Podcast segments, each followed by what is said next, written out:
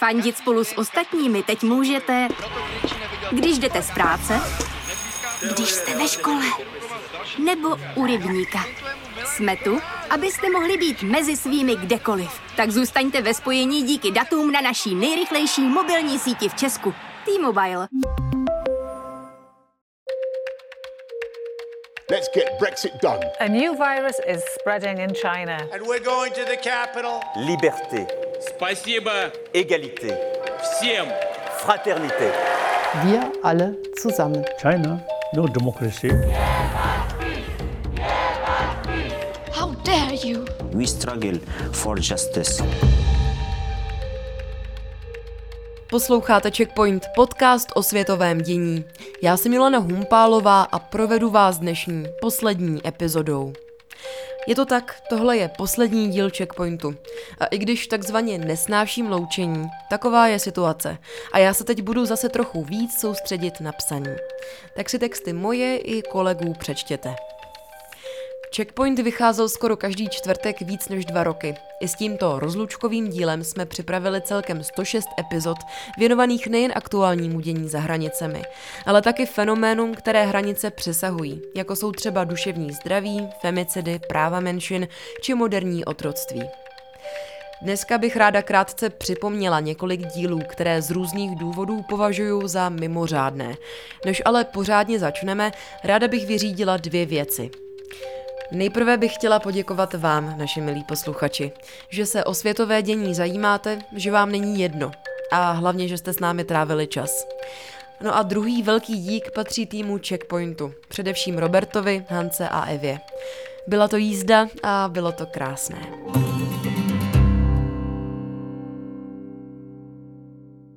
Celkem nedávno, v polovině ledna, jsem mluvila v rámci checkpointu s nizozemským profesorem etiky T.M. Boerem. Rozebírali jsme otázku eutanázie, třeba toho, jak její legalizace proměnila nizozemskou společnost. Boer v této epizodě vysvětlil, jaký postoj k této stále kontroverzní otázce má a vy si poslechněte krátkou ukázku z rozhovoru. My criticism is here that uh, I think we are penny wise and pound foolish. You're looking into very much details, but you lose track of the bigger things. Moje kritika je taková, že se příliš soustředujeme na detaily a nevnímáme pak kontext. Ony dva případy z roku 2020 se týkaly jednak toho, že lékař napíchl špatnou žílu, čímž mohl způsobit pacientovi bolest, a ten druhý případ nebyl schválen proto, že druhý lékař, který má posoudit stav pacienta, nebyl zcela nezávislý. Podle mě ale není problém v samotném provedení toho zákroku. Problém je v tlaku ze strany příbuzných, v tom, zda skutečně nejsou další alternativy, v tom, že rozšiřujeme definici nesnesitelného utrpení tak, že se do ní vejde skoro cokoliv. To je podle mě skutečná debata, kterou bychom měli vést a revizním komisím se nedaří tyto základní otázky řešit.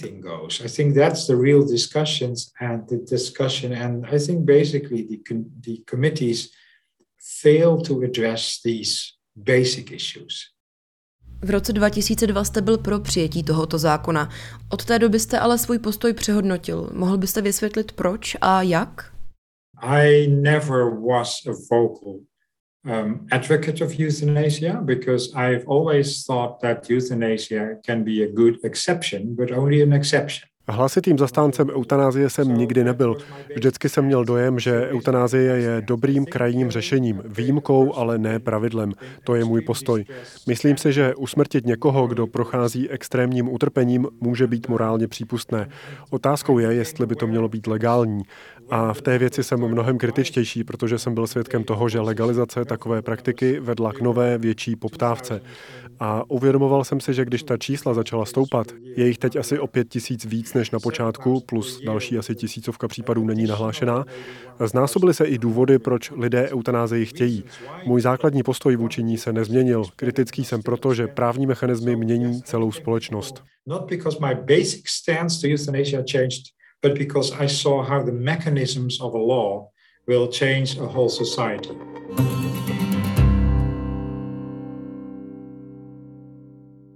Radost se měla i z rozhovoru s Kevinem Balesem, odborníkem na otázku moderního otroctví. Téma tedy samo o sobě příliš radostné není a Bales z Nottinghamské univerzity v epizodě popisoval zkušenosti z vlastního výzkumu. Třeba jako v této ukázce.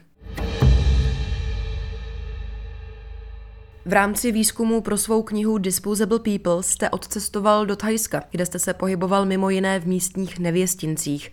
Čeho jste byl svědkem? Co jste tam zjistil? It was a very powerful impact on my life, I have to say, to, for what we found. And I, I should explain that I, I went there with a colleague who is a, actually a professor of Thai language and literature at the University of London. Ta cesta měla na mě a můj život obrovský vliv. Abych to vysvětlil, jel jsem tam s kolegyní, profesorkou thajštiny a thajské literatury z University of London. Byli jsme v utajení, někdo se za nás musel zaručit, když jsme šli do nevěstinců v zemědělských oblastech, o nichž jsme věděli, že jsou plné zotročených lidí. Chovali jsme se tak, aby si mysleli, že jsme nějaký výstřední pár Evropanů, kteří si chtějí vzít na odpoledne holky k sobě na hotel. Away from the brothel so that we could have conversations. As we would take them away, my colleague who spoke perfect Thai would say to them, little sister, this isn't what you think it is. We're not, we don't want to have sex with you. We just want to go and have a meal together and talk. Umožnilo nám to dostat ty dívky mimo nevěstinec a promluvit si s nimi. Moje kolegyně jim pak plynulou thajštinou řekla, že to není tak, jak si mysleli, že s nimi nechceme mít sex, že si dáme jídlo a promluvíme si. Dostali jsme tak šanci přijít na to, co se děje za zdmi těchto nevěstinců.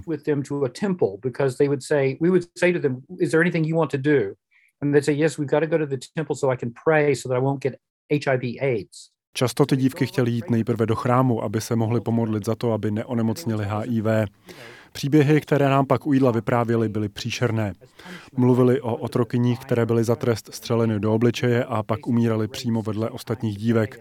O tom, že je třeba osmkrát denně znásilňovali, o zmizeních, bytí, zlomeninách, o opravdu děsivém mučení, jemuž v otroctví čelili.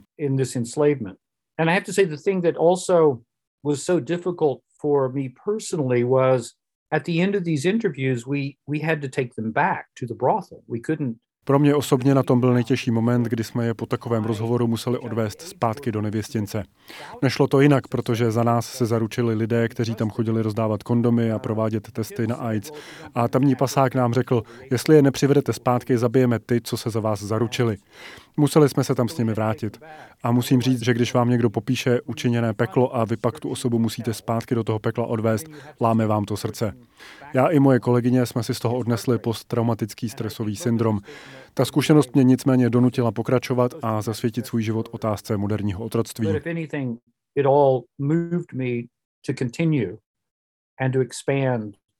and really devote a lot of my life to, to addressing this question. Čas od času se nám podařil i speciální reportážní díl.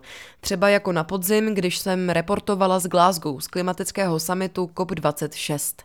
Epizodu jsme tehdy věnovali klimatické spravedlnosti a lidským právům. Poslechněte si, co mi tehdy řekli ti, které nebylo na jednáních dostatečně slyšet.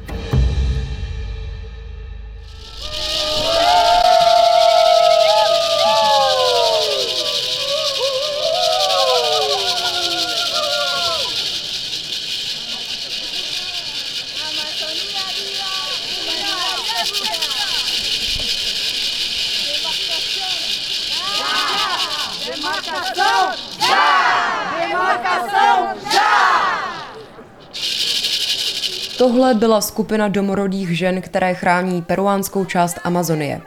Zástupci původních obyvatel tu obecně dostávají velkou pozornost. Po každé tiskové konferenci se kolem nich zhlukují média. Většina z nich totiž přijela v domorodých oblecích. Mezi masou lidí v civilu tak vynikají.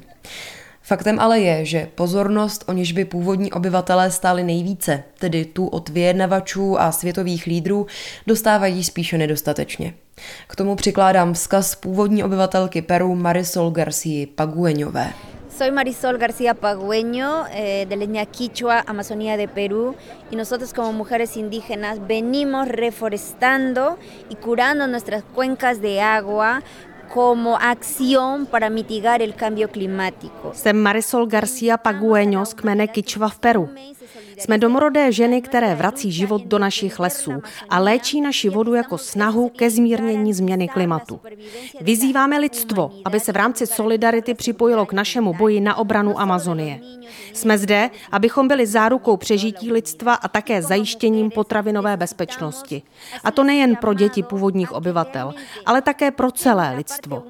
Víme, jak končí obránci života a všeho živého v Amazonii. I nás mnohokrát zastrašovali nebo nám vyhrožovali smrtí.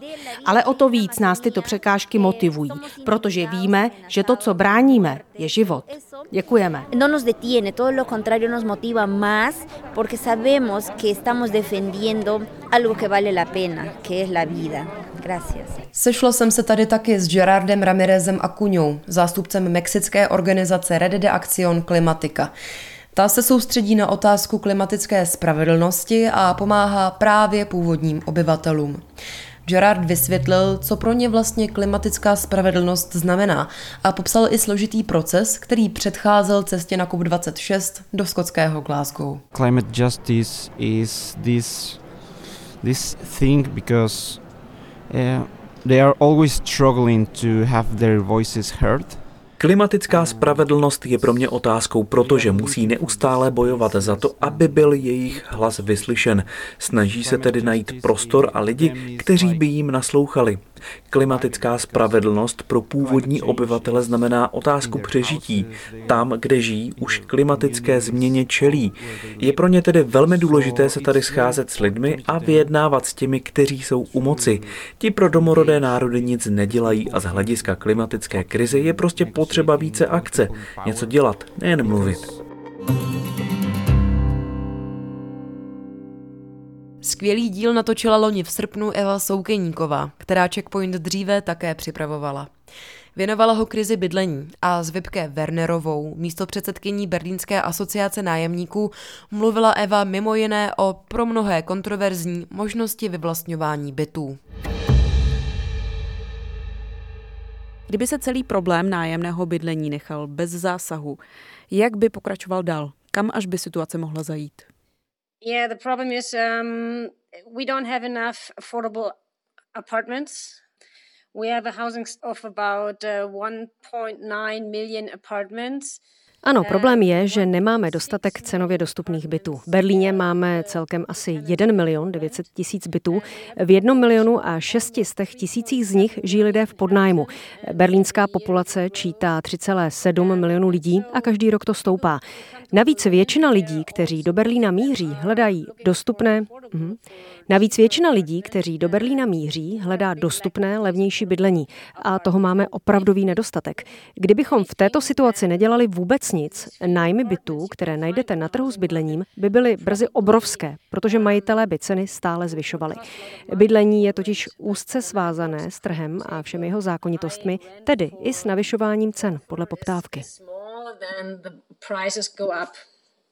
And that is kind of what happens in a, in a rental system. V čem vlastně tkví krize dostupného bydlení v Berlíně? Um, the origin is that our policy didn't recognize early enough that we will have uh... Tkví v tom, že naši politici si včas neuvědomili, že se řítíme do problému. Nevšímali si přílivu lidí do Berlína. Mezi lety 2010 až 2020 vzrostla jeho populace o 11% V roce 2010 jsme měli v Berlíně 3,1 milionu lidí. O 10 let později je to už 3,7 milionu lidí. To je velký nárůst. Politici ale neviděli problém ani v přílivu lidí do hlavního města, ani trhu s bydlením. Nepostavilo se dost nových domů. Mezi lety 2014 až 16 se dokončilo pouze 8 700 bytů. Do roku 2020 to bylo 16 337 nových bytů. Takže jich je nejen nedostatek, ale staví se především byty dražší a luxusnější, které nejsou většině lidí finančně dostupné. Stávají se investicemi velkých firm. Nabídka a poptávka jsou ale velmi nevyrovnané. Máme tu málo drahých bytů a přitom hodně lidí, kteří hledají cenově dostupné bydlení.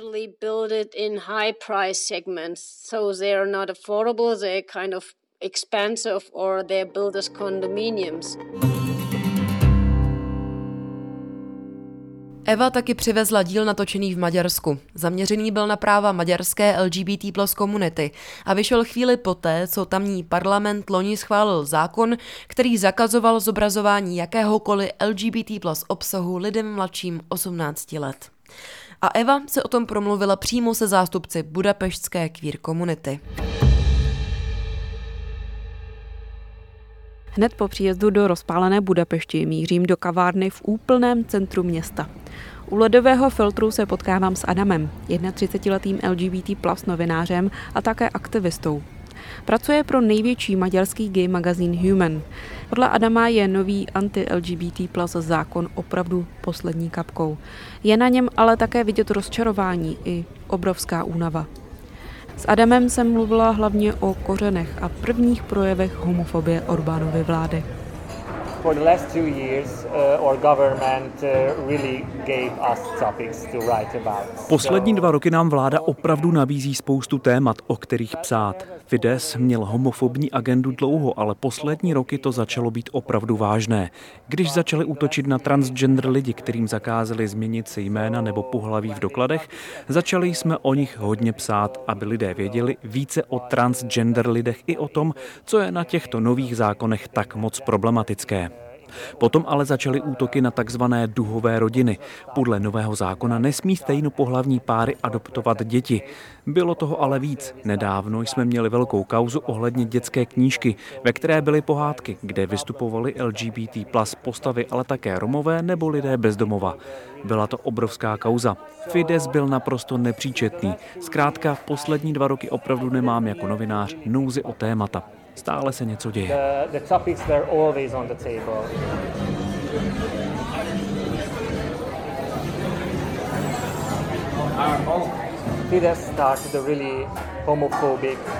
Fides začal prosazovat velmi homofobní politiku. Začali s Romy, lidmi bezdomova nebo migranty. Přineslo jim to velký úspěch. Před pár lety začali útočit na LGBT plus komunitu. Tím dali hlas všem homofobům v Maďarsku. Když si teď otevřený homofob, není to tu považováno za špatnou věc. Homofobní část společnosti je o dost hlasitější než v minulosti, protože vidí, že je vláda homofobní, proto si myslí, že mohou být také. Je frustrující otevřít noviny. Denně vidíme útoky nebo příšerné výroky politiků, premiéra, vlády. Je to opravdu děsivá atmosféra. Snaží se v tobě vyvolat pocit, že jsi špatný člověk, že jsi nemocný člověk. Nejděsivější je ale to, o co se snaží Orbán v posledních měsících. Nasazuje totiž narrativ, že pokud jsi LGBT+, nejsi pravý Maďar nebo Maďarka. Opravdu tu existuje taková vládní komunikace, která určuje, kdo je dobrý a kdo špatný Maďar. Já osobně se to snažím nevnímat, protože miluji svoji zemi, svoje město, historii, svoji kulturu. Miluju to být Maďarem. Když ale myslím na mladé lidi, teenagery, kteří patří k LGBT+, nebo se začínají cítit jinak nebo zvláštně, musí to být pro ně děsivé. Vyrůstat v zemi, jejíž vláda o nich mluví jako o občanech druhé kategorie. Je to zničující a až fyzicky zdrcující.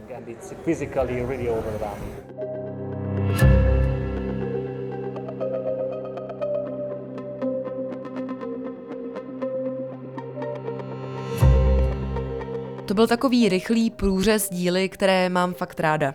Berte to jako inspiraci. Na webu Seznam zpráv i v podcastových aplikacích dál zůstane všech víc než 100 epizod k poslechu, takže se jimi můžete dál probírat.